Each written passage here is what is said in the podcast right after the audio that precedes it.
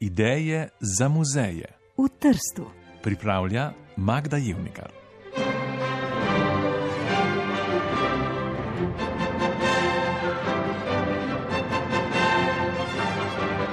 Mestni arheološki muzej Johann Joachim Winkelmann.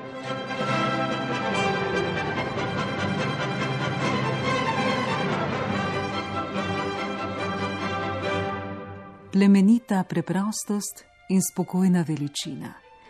Tako je Johann Joachim Winkelmann opisal harmonijo, ki usklajuje staro grško umetnost in na ta način postavil tudi estetske temelje novemu umetniškemu slogu, ki se mu pravi novoklasicizem. Slednji se ni razvil le na likovnem področju, ampak je zaznamoval tudi izredno plodovito glasbeno obdobje na prehodu iz 18. v 19. stoletje. Med letoma 1770 in 1830 so namreč nastale čudovite mojstrovine, ki so jih klasicistični skladatelji, kot so Franz Josef Haydn, Wolfgang Amadeus Mozart in Ludwig van Beethoven, oblikovali na podlagi uravnoveženosti celote. Tokrat bo prispevek obogatila veličastna Mozartova simfonija v C-duru, bolje znana kot Jupiter, s katero je veliki skladatelj leta 1788 postavil spomenik simfoničnemu žanru. Vanju je namreč upletel vse svoje glasbeno znanje, še posebno kontrapunkta, saj zadnji stavek, molto allegro, temelji na petglasnem fugatu in prepletanju petih glasbenih tem. Odlomek je za nas izbrala muzikologinja Sara Zupančič.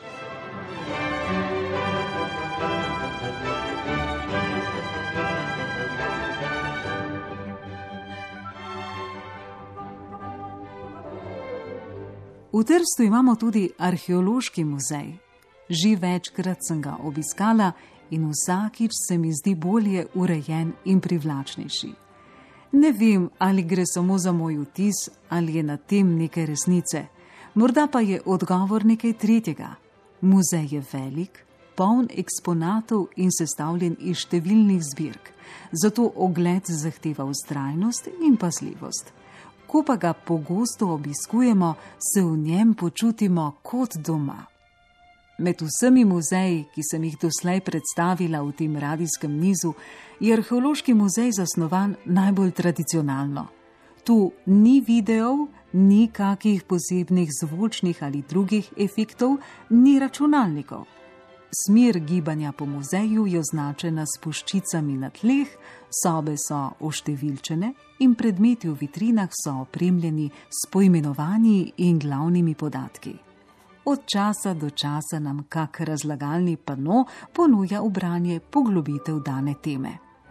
Nič hudega, nasprotno, ta preprostost in predvidljivost sta mi všeč. Po muzeju se sprehajam čisto sama.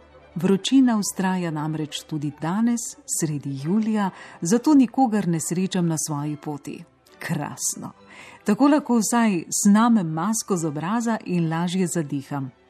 Muzejskim uslužbencem se ne ljubi, da bi hodili za mano in me nadzorovali.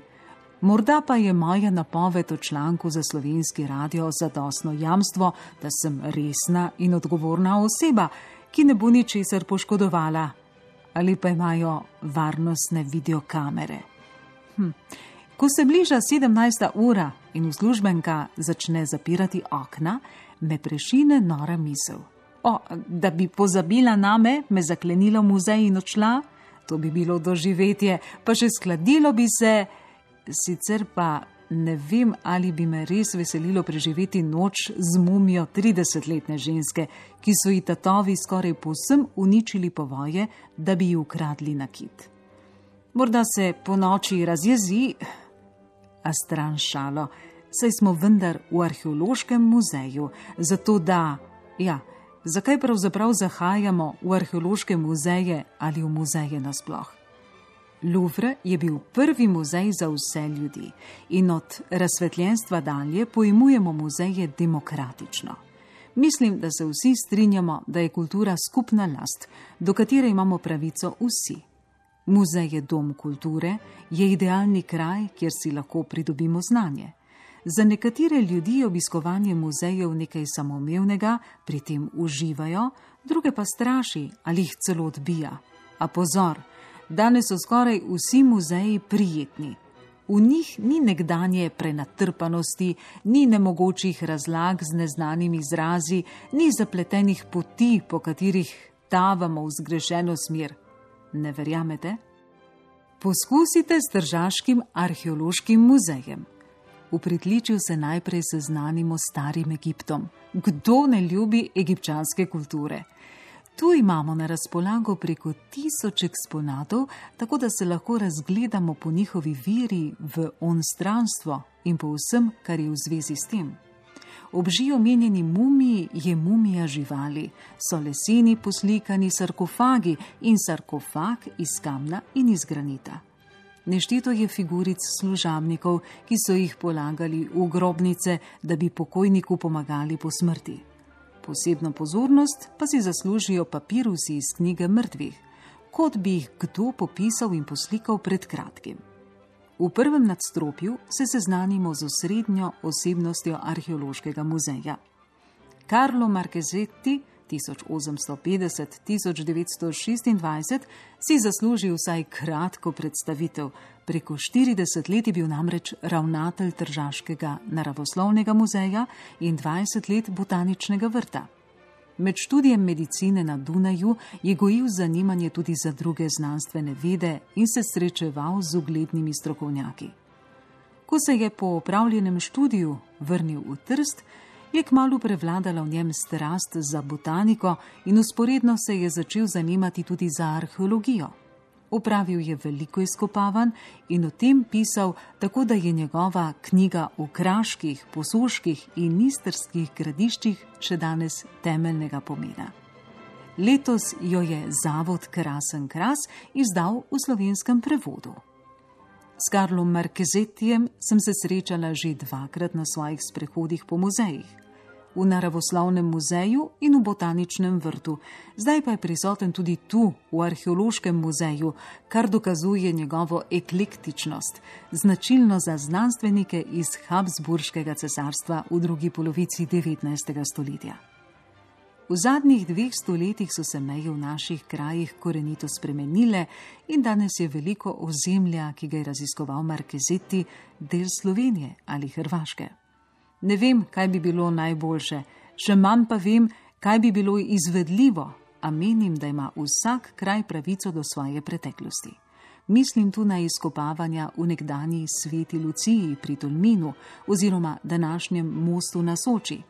Vračanja umetnin in arheoloških predmetov so vedno kočljiva zadeva, zato se ustavim tu, a vabim obiskovalke in obiskovalce muzeja, da se ob teh eksponatih malo zamislijo. V naslednjih sobah so zbirke z grškimi kipci, amforami, vazami in raznovrstnimi posodami. Med slednjimi izstopa čudovito izdelan srebrn kozarec, ki so ga uporabljali pri obredih. Vse to izhaja iz zasebnih zbirk, ki so jih muzeju podarili njihovi lastniki, v glavnem bogati državski trgovci. Tudi majevska keramika iz Salvadorja izhaja iz zasebne zbirke. Na koncu pa še opozorilo. Pred muzejem je lapidarij ali vrt s številnimi kamnitimi spomeniki. Nekaj spokojnega diha iz tega parka, zato se sprehod po njem zelo prilega. In še beseda o Winkelmanu, po katerem je poimenovan muzej.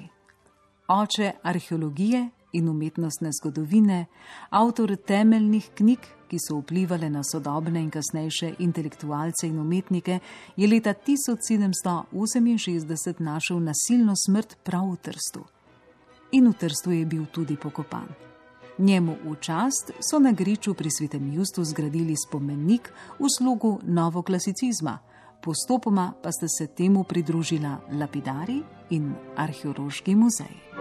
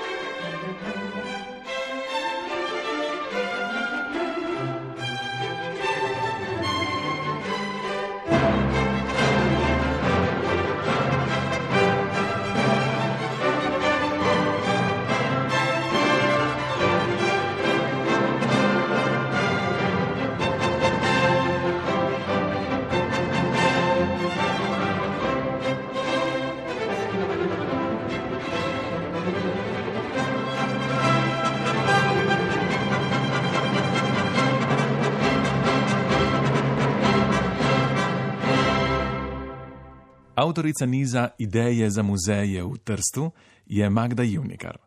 Tekste je prebrala Tamara Staneze, glasbena oprema Sara Zupančič. Uredništvo Irena Legiša.